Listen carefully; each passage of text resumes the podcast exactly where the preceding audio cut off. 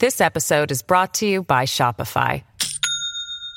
Do you have a point of sale system you can trust, or is it a real POS? You need Shopify for retail. From accepting payments to managing inventory, Shopify POS has everything you need to sell in person. Go to shopify.com slash system, all lowercase, to take your retail business to the next level today. That's shopify.com slash system. Hi, everybody. I'm John Donvan, and this is Intelligence Squared US. And I am here with two guests who will be debating an especially timely question on which they have both studied a lot and yet really truly disagree on.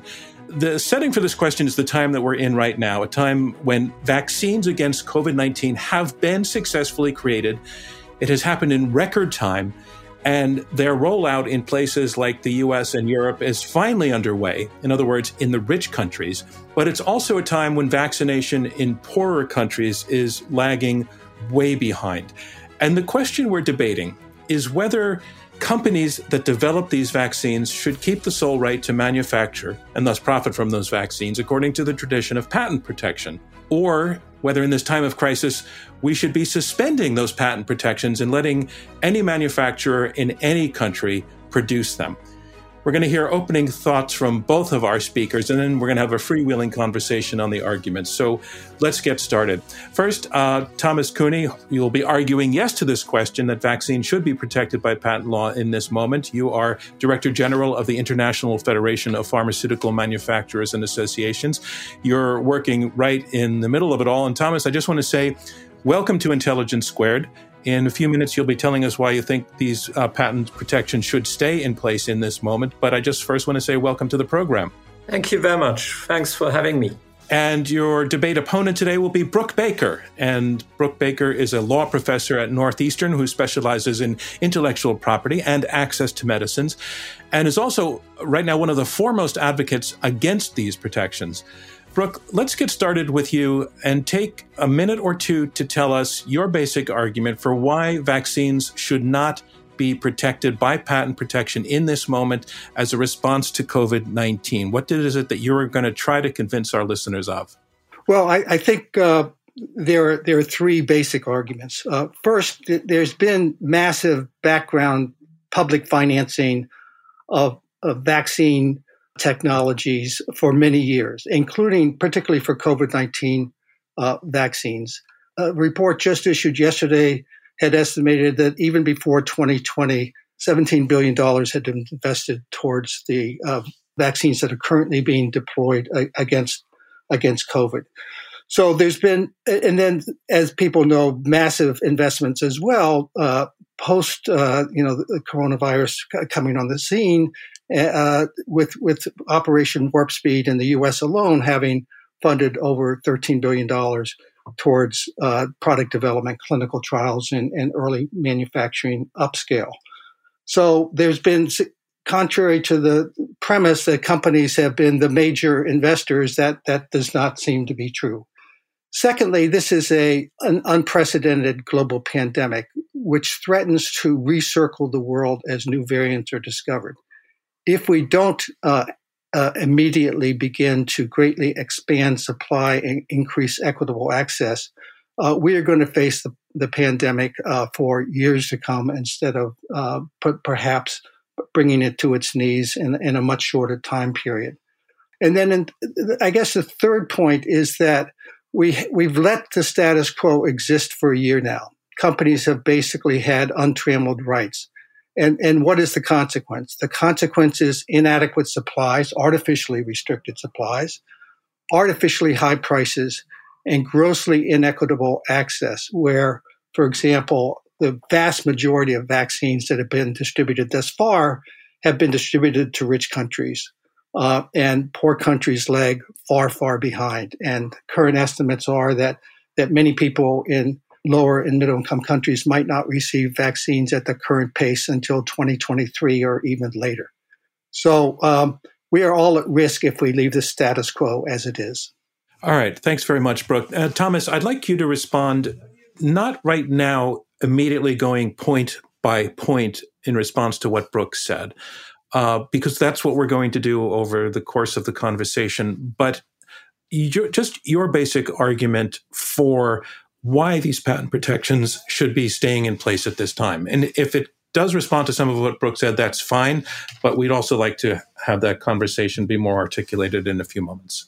You know, during our discussion today, we really must not lose sight of the millions of people who have lost their lives. This is really the biggest threat the world has faced in terms of public health and lives and livelihoods have been impacted beyond all recognition. The COVID-19 pandemic has really shone a light on the critical role of the biopharmaceutical industry in combating this public health crisis through expertise, innovation, and resources. Let's face it, a year ago, few people would have believed it possible not to have one but several safe and highly effective vaccines. And few would have hoped that we would be witnessing delivery of doses of approved vaccines being delivered to Kigali, Accra, Abidjan, and Nairobi in Africa at the same time as the first vaccines reach Tokyo. So before we get into the weeds on debating patents of COVID-19 vaccines, let us acknowledge a few facts. We have a first moonshot fact that innovation has brought us multiple vaccines in record time. Before COVID-19, the fastest vaccine ever developed was against Ebola. It took four years. COVID, it took 326 days. And this is due to unprecedented collaboration where you had academia teaming up with biotech, biotech teaming up with big pharma and big pharma from rich countries with developing country manufacturers. The second moonshot, and I think few people realize the scale of that, is pre COVID 19 global vaccine capacity for all the vaccines, measles, flu, shingles, polio, hepatitis, was 5 billion doses per year. Now in 2021, we are talking about 10 billion doses for COVID-19 vaccines alone. Therefore, we are talking about trebling the global vaccine capacity, which would not have been possible without this unprecedented collaboration. And when you actually look, where do these vaccines come from? Biggest vaccine manufacturer this year will be India. Now, most of the vaccines in India are due to tech transfer, which means you have big pharma teaming up with the likes of Serum Institute or Biologically and others. And we really need to make sure the vaccine to fight these pandemics must be free to everyone the world over. Because we all know no one is safe until we all safe. But we are in a war against the virus. We are in a war against time. And time is not on our side. And we need to be careful not to be distracted by political debates about patents at a time where we see everybody doing what everybody wants us to do from the industry. Thank you, Thomas. All right, so so let's let's talk about all of this. Um, and again, we're going to go point by point through uh, both of your arguments, but the starting place that, that I would like to to jump into is overall. Um, I think, a profound but clear disagreement on whether the situation is somewhat in hand now, somewhat being addressed um, in uh, ways that can be depicted as a success or not. So I hear Brooke from your you're saying that the situation is kind of a mess, kind of terrible. Uh, that so many people are not being vaccinated in large parts of the world, and I hear from Thomas, yeah, that may be true, but look at how almost stunningly successful this effort has been that that it that enormous credit should go to what's happened so far and that in that there is promise for a, a, a quite clear cut solution to the larger problem and that that problem is being solved. So I, would like you to, to respond to the I, I, would say the, the the more positive scenario that uh, that Thomas is laying out vis-a-vis your perception that things are really not that we shouldn't be talking about success? Okay so i, I think that's a fair question uh, and uh, to, to, answer. Um, so I, I, think we can all agree that there was an unprecedented uh, period of open science uh, with the sharing of the uh, genome for, for covid-19 uh, we, we know that there was uh, an explosion of publishing uh, that was open source publishing, and scientists really did cooperate uh, extensively. At the same time, government poured massive amounts of uh, money almost immediately to the uh, prospective vaccine manufacturers. Uh, again, Operation Warp Speed, over $13 billion. And it, there's no doubt that, that those public resources spurred some uh, product development by the uh, private industry that the money was given to. Uh, one of the issues is that there were essentially no strings attached to that public funding except uh, early supply to and preferential supply to rich country buyers that, that had helped fund the, the, product development and clinical trials and early manufacturing capacity.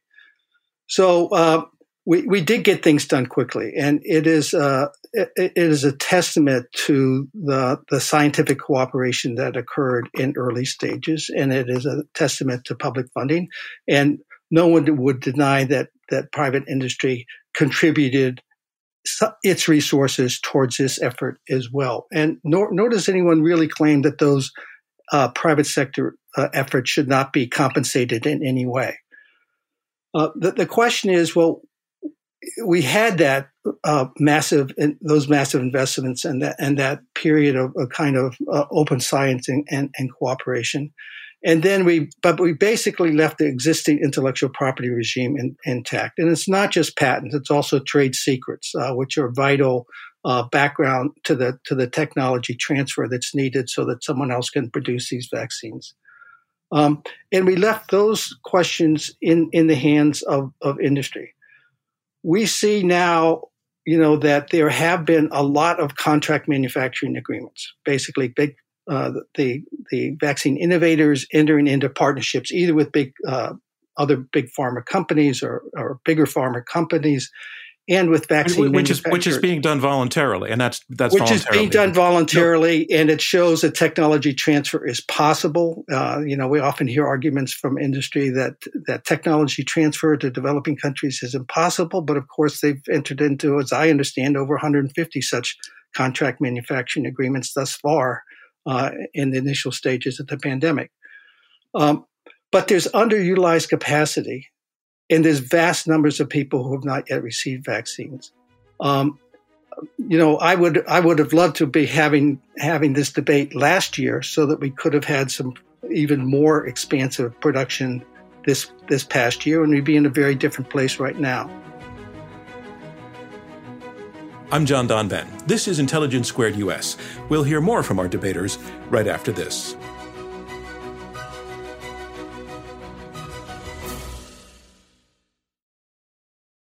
This episode is brought to you by Shopify. Do you have a point of sale system you can trust, or is it a real POS? You need Shopify for retail. From accepting payments to managing inventory, Shopify POS has everything you need to sell in person. Go to shopify.com/system all lowercase to take your retail business to the next level today. That's shopify.com/system. Welcome back. I'm John Donvan, and this is Intelligence Squared US. Let's jump right back into our discussion. Let me let Thomas respond to some of what you're, you're saying, Thomas, and, I, and I'd like to do that by asking you also to take on this question that um, what what Brooke is talking about and what others are advocating with this notion of a, a people's vaccine is a is a one time only this is a global emergency case sort of situation that it that it, it's not a a long term assault on on patent protections, but that it's a it's a one time. Un- incredibly unusual situation, unusual circumstance, where, as both of you agree, time is of the essence in getting uh, a global uh, herd immunity established, and that um, that the the waiver rules that are in place are are made for exceptional situations, and this is an exceptional situation. I fully agree. This is a one-time challenge. It's the biggest public health challenge since Spanish flu in 1918-19, and I think the industry has really responded. As I, as a long-term industry associate, would always have hoped the industry would. This is not business as usual. This is business not as usual, and what you saw, Brooke was talking about, I would have wished this would have happened a year ago. Now, come on, how can you go even faster than the 326 days? How can you actually get the game changing new technologies as fast to the people? And what more could you have hoped than we brought together suppliers, vaccine manufacturers from developing countries and from industrialized countries. And we spent two days on the Chatham House rules to talk about where are the bottlenecks, what more could be done, what kind of partnerships could be done. I can tell you there was concern about the shortages of glass vials, of lipid nanoparticles, which are needed to wrap up the mRNA vaccine, which have been so much game changing, the filters, the giant plastic bags you need for the single use bioreactors. People, engineers, scientists from India, China, as well as Europe and the US, they are concerned about these bottlenecks, sharing know-how and the willingness to share know-how was not mentioned once because that's what's happening right now on a large scale. So, so Thomas, is your point that we don't actually need to change the rules because, in a de facto way, the situation under the existing rules is addressing the situation as best it can be? You know, I really believe that the industry is behaving in a way you would have hoped it to behave during a global pandemic. And also, a lot of it is also due to public private partnership we in Europe, we watch with a bit of envy how the US, BARDA, was really able, due to speed, willingness from the government to invest at risk and co-finance at risk research and development and scaling up manufacturing, but also actually do what the US is so good, which means not insist on heavy bureaucratic procedures, but allow entrepreneurial spirits uh, to do what they are supposed to do. And Paul Krugman last week in the New York Times in my view, wrote an excellent op-ed where he compared the disappointments and frustrations in Europe with the success on this vaccine development and rollout in the US.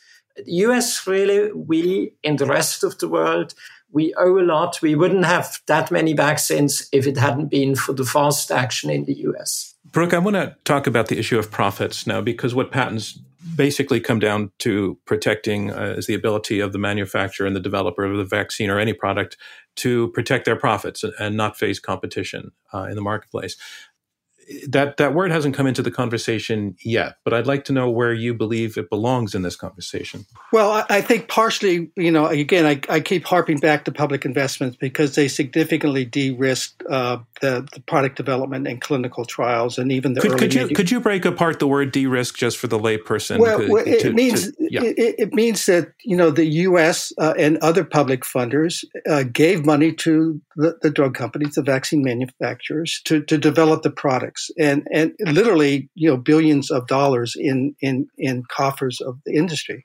which it could then spend to further develop, you know, optimize the product, um, to, to conduct the clinical trials and even to invest in initial expansion of, of capacity. And so normally the argument of industry is, well, we pay for all of that on our own we take on financial risks. So not only should we get normal profit reward, we should get ex- extra profit reward because we, we are making those investments at, at some risk of, of, of non-success. Well, here the, that risk is, is, is de-risked. The risk is actually taken on by the, by the public because so much uh, investment was made by the public in the product development and clinical trials. And, and then, you know, at, once the products come to market, we know that this is likely to be and is already proven to be a very lucrative market where the companies are more than earning back those additional research dollars that they put in. So, for example, Moderna is projected to make $18 billion this year from its sales. Pfizer uh, and, and BioNTech working in partnership are expecting sales between 15 billion and 30 billion dollars. And then we have Johnson and Johnson, and then we have AstraZeneca, and then we have Novavax. We have other vaccines that are coming on, on board as well. Not, not to mention the, the Chinese and, and Russian vaccines as well. There are lots of, lots of money to be made. And we know that some of the prices are quite high. Uh, we know, for example, that the, the BioNTech uh, Pfizer product is $19.50 per dose, $39 for, for a course of vaccination.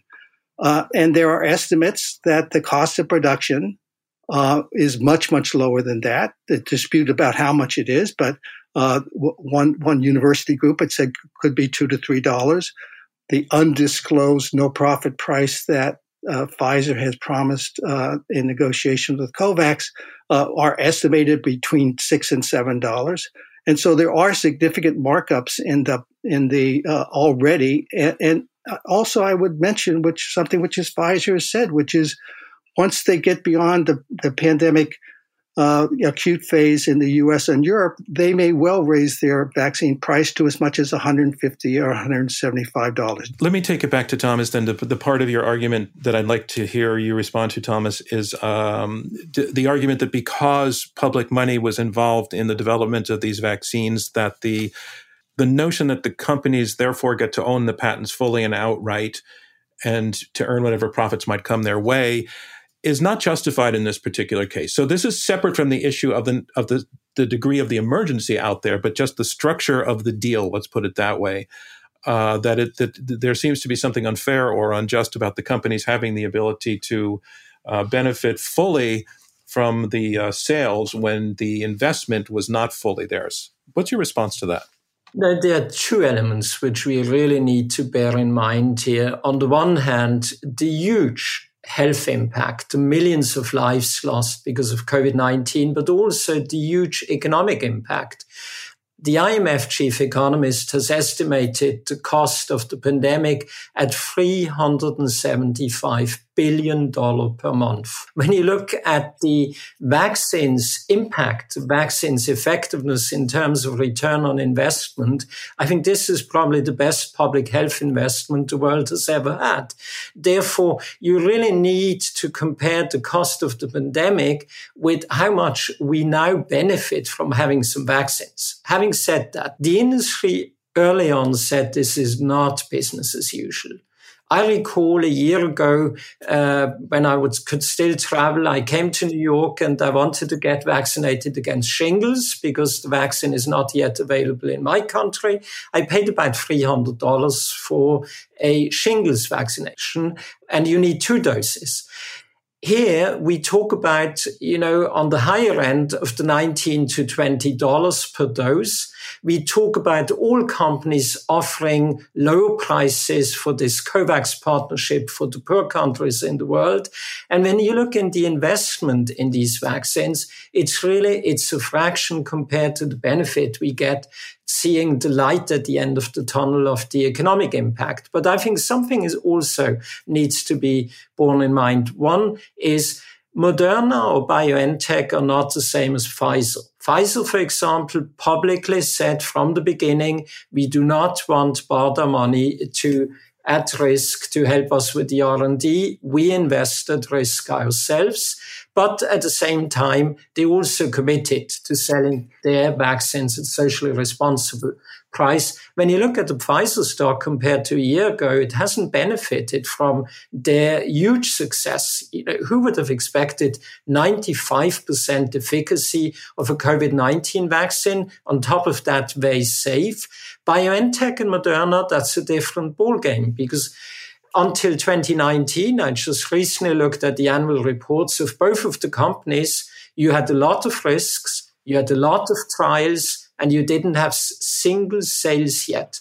Therefore, Moderna and BioNTech, and they deserve it, they now harvest 30 year investments in mRNA technology, which has really become a game changer for all of us and will hugely impactful for future pandemic preparedness if we don't take the incentives away which made us respond so fast. Brooke, do you want to respond? Well, again, the, the evidence is that a, a, great deal of the mRNA uh, technology uh, uh, background scientific research was funded by the NIH. Um, and and and again, yes, there were which is which is true of which is true of not just this vaccine, but is that uh, academic uh, and government investment in research is is often something that ultimately is fed into uh, the development of pharmaceutical products, right. Certainly. I mean, that's the basic scientific research, but this was specific investments in the mRNA technology platform, in part because, you know, many of the major drug companies had walked away from vaccines. They've started, they're certainly coming back, and some of them are running back right now. Um, but also, there are some of the more expensive vaccines, like the shingles vaccine, uh, and, and, and, a couple others that, that, that are financially attractive to companies. I guess I, I want to uh, hop hop back on on maybe a, a, couple a couple issues. I think I, I, think one of the things that Thomas and I would disagree with is is is the industry um, justified in giving such preferential access to rich countries. So to me, there are three problems with with the IP system that we that we've allowed to continue. And for, for, folks to understand IP system, you're referring to intellectual property system. Intellectual and, property, and, which and, would be right. which would be patents and trade secrets, uh, not just patents, but also trade secrets, and, that it, it, does get them let them limit uh, supply. Now, I agree with Thomas that there's been investments in contract manufacturing, and there's more supply than than we might expect. They also get to set price and and can promise to increase price in the future, and they want but but one of the things that's most concerning about the present circumstances is that grossly inequitable supply. So you know, I looked at some figures this morning. My my state, Massachusetts, has vaccinated fully vaccinated uh, 1.3 million people. Well, in as, as far as I understand, the vaccinations in uh, all of sub-Saharan Africa are only two million. So my one state, Massachusetts, has, has been successful in vaccinating more people uh, than, than the enti- an entire continent. The U.S. has uh, vaccinated almost 100 million people uh, with one dose so far. So we have hugely inequitable distribution. And those were because of commercially driven supply agreements that were a nexus between the commercial prerogatives of the companies to sell to whoever their pro, you know priority uh, customers were, and, and those were in countries that had invested in them, and, and then uh, to to set the price as well. So that's you know they set a higher price for, for the rich countries. They they sold preferentially to them, and then the rest of the world is waiting in line. And I'm not sure that this uh, estimate that they'll be able to produce 100 billion doses this year is is really accurate. We see that uh, uh, AstraZeneca and Serum Institute are both having enormous problems with with their production. We see Moderna and, and Pfizer scaling up, but but J and J and J is is far behind.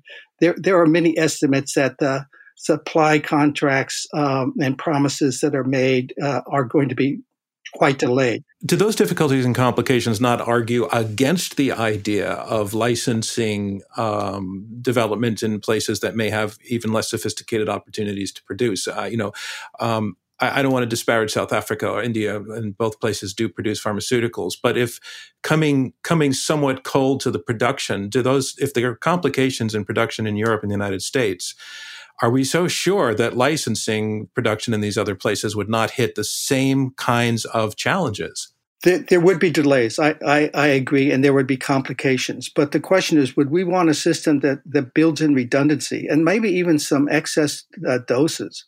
Uh, but would allow us to vaccinate the world quickly. It would not result in this, you know, uh, vaccine nationalism where the rich countries are supplied first and the poor countries uh, you have to wait in line. Which, which just gives the pandemic you know, a, a, chance to, to mutate, the virus a chance to mutate, which we're already seeing with the new variants. Okay, let me take the point then to Thomas that uh, that what what Brooke is saying is that the the the exclusive that the companies have to to manufacture um, in itself uh, I- implies and almost guarantees delay in in uh, spread and of or dissemination of the vaccine at a time when we're fearful of variants spreading around the world, and that it would just make sense to get many more places up and running producing vaccines as soon as we could, even if there are going to be complications and delays. Uh, we have just heard how actually complex it is to scaling up. Somehow, when I occasionally listen to some politicians in Europe, I have the feeling that their view is you get the market approval for vaccine and then the CEO or the prime minister comes, pushes the button and the 10 billion doses, 10 billion, not 100 billion roll out. It's not that easy because when you look at, for example, the Pfizer BioNTech vaccine, it has 238 ingredients. And these 238 ingredients used to make the vaccine are manufactured in 18 different countries. Therefore, one of our headaches is, for example, the free of flow of goods. You have seen just the other day that India said we have such a surge in COVID cases. We need to give priority to domestic vaccinations. Uh, we know that you have pretty much the same situation in the US with the Defense Production Act.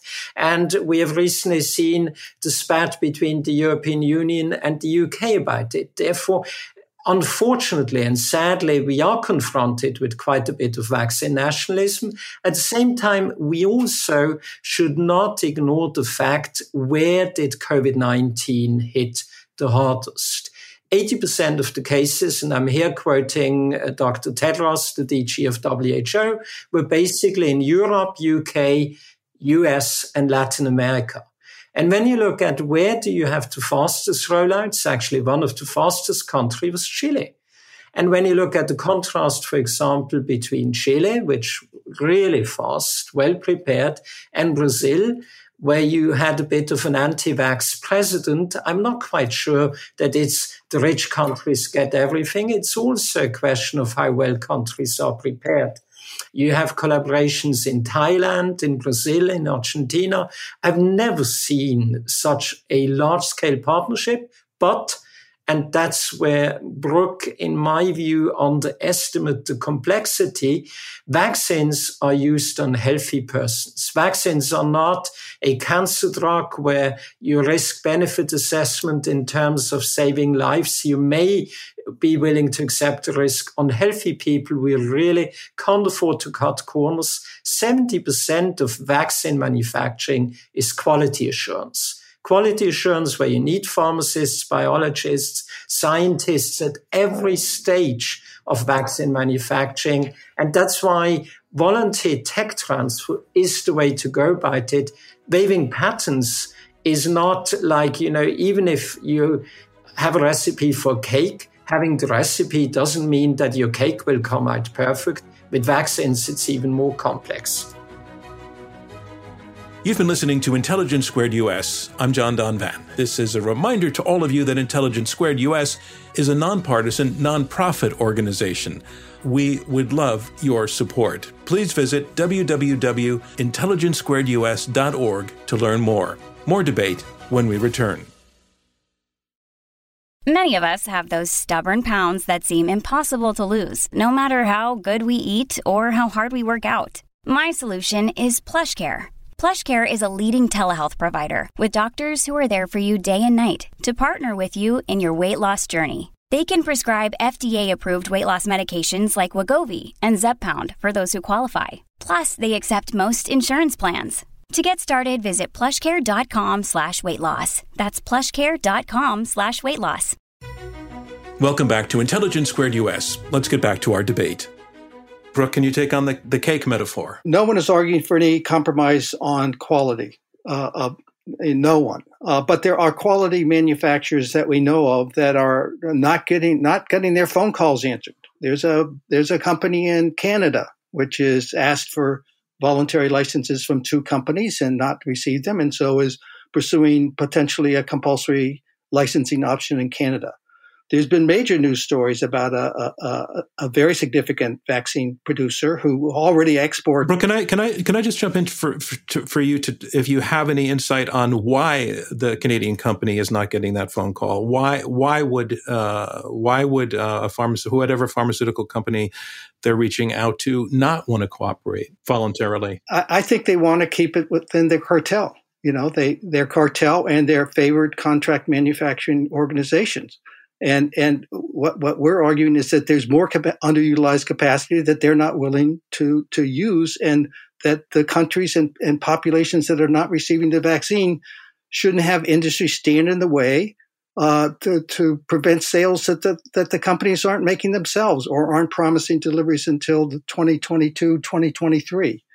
Uh, but again, there's a major vaccine producer in, in Bangladesh that, that, that is also saying, you know, we have plenty of capacity. We could make 700 million doses. Why aren't they coming to us? We, we, we've indicated to them that we're willing and capable. And this is a quality producer. And we think there's other, you know, similar examples of underutilized capacity. But the, the real issue is, in, in part from our perspective, is that we need to have a, a global system of vaccine capacity that can be easily ramped up and used, not only to finish out this pandemic, but to be prepared for the next one and to ensure that people in, in low and middle countries, many of whom don't receive the, you know, the, the vaccines that they need at this point, that there be production capacity for that.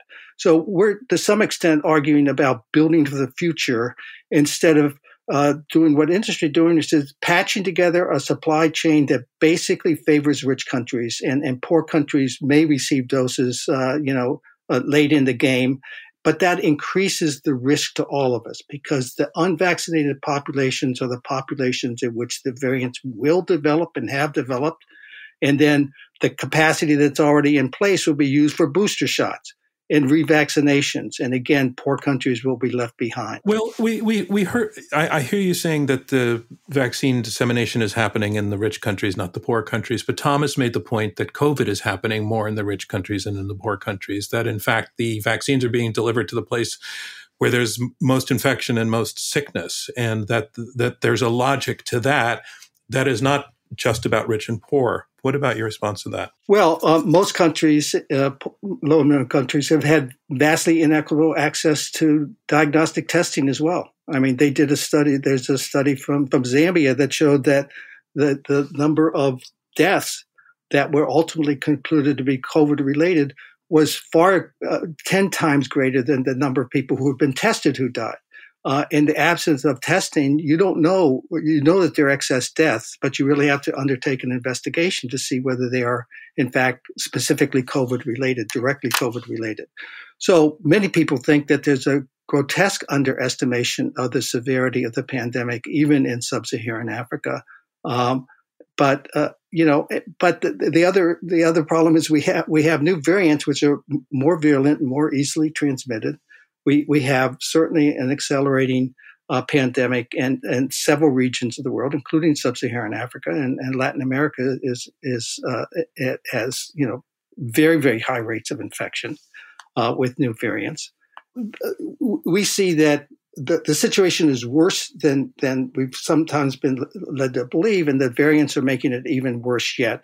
Uh, and therefore saying that we've delivered to the U.S. and Europe because they're they're at highest risk um, you know, I, I think it's, I have two shots in my left arm. Um, I, I was received my second vaccination uh, last week, uh, and, and, I'm grateful for that. But I, am not. I don't. I don't feel great about it in that a person my age in other countries doesn't have that same access. Um, that that they that people who are just as good as me, just like me, uh, many places in the world are going to wait uh, uh, as many as two years uh, or more to get this vaccine. That that you know, how can we justify a system that produces that result? That's the result. So how can we defend the system that is producing that result? Thomas? Yes, but I have to admit, I'm a little bit shocked about the overplaying this rich countries get it all. I have a friend in Belgium who's 79 year husband with a, uh, with a pre-existing condition, serious, doesn't know yet when he will be vaccinated. You know, I'm actually past 65 in Switzerland. I and my wife, we don't know yet when we will get the shots. Therefore, let, us not pretend that rich countries get all and they're perfect. And also, let's not forget it is certainly true that no one is safe until everyone is safe. And I'm deeply concerned about, you know, too much vaccine nationalism. But even with the underreporting of tests, because of the much younger population, Africa was less impacted than the US, than Europe, than than Latin America, and and that does play a role. Also, part of the strength of our system. When I look at Moderna, Pfizer, BioNTech, and all the other companies, they're already working on adjusting, tweaking their vaccines to the new variants, and they do so because they know that they can rely on the system. They know, and that's what I think is so much flawed in this focus on the patent, because if you would take away the patent, this is not just like adding, uh, you know, water to the soup.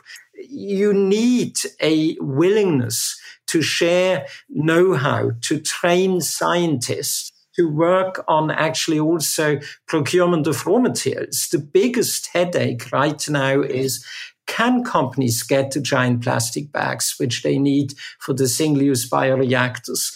Are enough lipid nanoparticles available which you need to encode the mRNA vaccines which bring these vaccines into the body and which is so effective? Do we have enough filters? And some of you may have seen there was recently concern that one of the biggest pharma companies in the world alerted the authorities that they may be impacting manufacturing cancer drugs or drugs against rare disease because these raw materials are in short supply. And again, you can't just push the button. What we are doing is we are reaching out also with the suppliers. And we do have companies such as Millipore, the German, owned by the German Mark, Merck and others, scaling up, you know, ingredients, scaling up these single-use bioreactors.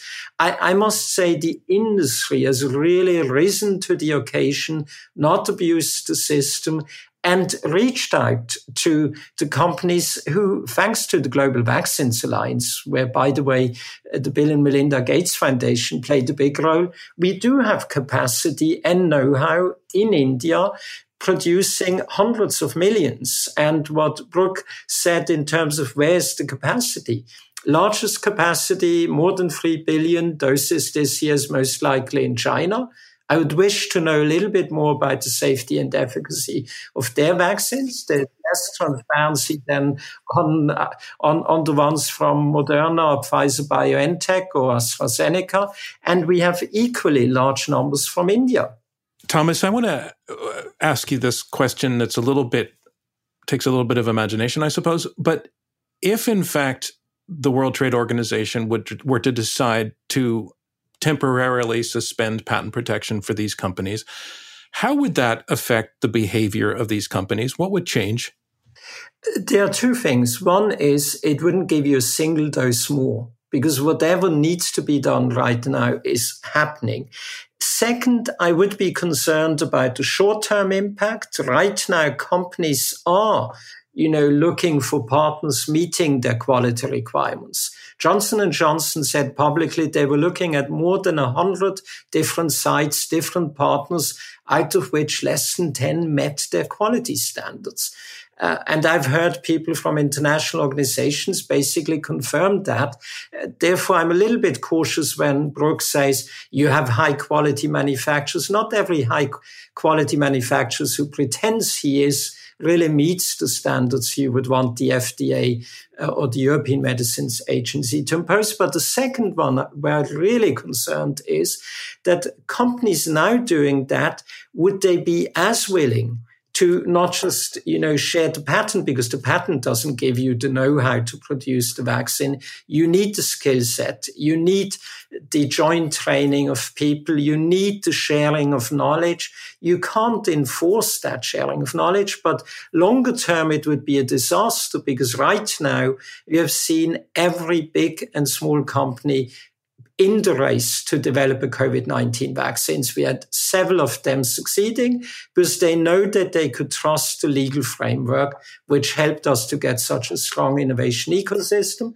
What signal would that send for future pandemics? Because we know for sure there will be future pandemics.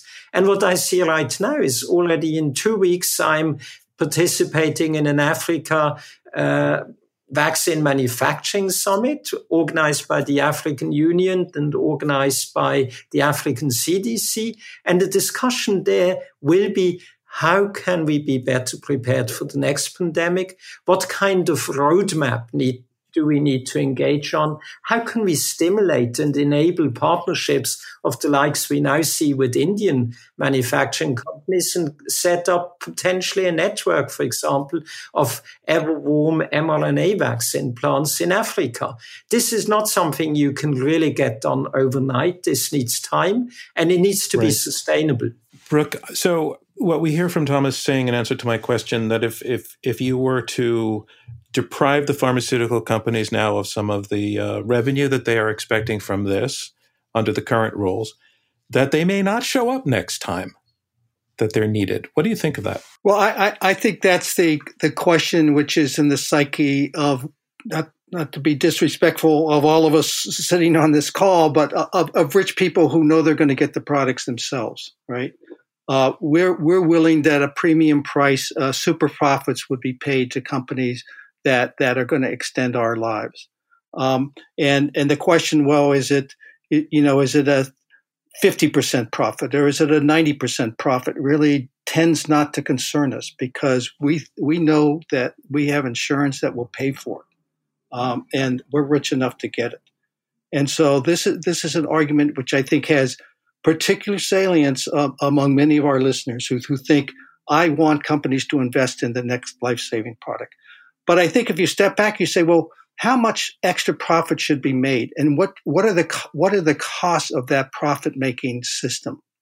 And uh, that that we say that we basically sit and listen to a company saying we may not do future re- uh, uh, research and development unless you pay us super profits, not just normal profits, but super profits. You, you both invest in the research and development.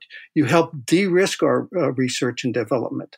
Um, and then you give us a monopoly that we will want to, to, perpetuate into the future. And, and we want to earn very high rates of return. We want to be the second most profitable industry in, in the world as a result of, of, the, of the intellectual property rights you give us. Well, that is what industry has come to expect. But is it the is it the only way, the best way for for uh, the public, basically, you know, the payers to pay for the medical innovation we need? Uh, uh, you know, when, when I hear industry say, well, we may walk away, I'd say, well, how dare you? How dare you say we're going to walk away from human health need unless you give us super profits? I, am not talking that there should not be compensation for research and development. There should be. There has. I think there should be more public funding of research and development. I think should there should be better focus in research and development. I think there should be less wastage in research and development. But that doesn't mean that because you know scientists work shoulder to, to shoulder to shoulder, that we let a private company basically charge super high prices, which which typically price many poor countries out of the market, and in which they get to preferentially supply rich people in rich countries first. That's not a, that's not a system for delivering a global public good like a coronavirus vaccine. I'd like to give you each um, about 30 seconds for concluding thoughts uh, as we wrap up. So, Thomas, um, your final thoughts on the topic we've been discussing? You know, what I just heard is mind bogglingly untrue. This is not about super profit. Companies offer the vaccines at very low prices, best price to COVAX for the poor countries in the world. I think that's a, a fact. And, and second, we fully agree these vaccines need to be free fall. That's why you do need uh, the funding system through the COVAX, where the poorest countries in the world all get their vaccines for free. But actually, we are able to do that because we are starting from this strong system where companies can rely on a legal framework which incentivizes them to do that. You see what happens if you don't have it in the antibiotics field. We are desperate to get novel antibiotics. And I was actually instrumental in getting the industry investing a billion dollars in an AMR action fund for research into novel antibiotics, but clearly stating the solution has to be recreating a sustainable antibiotics market.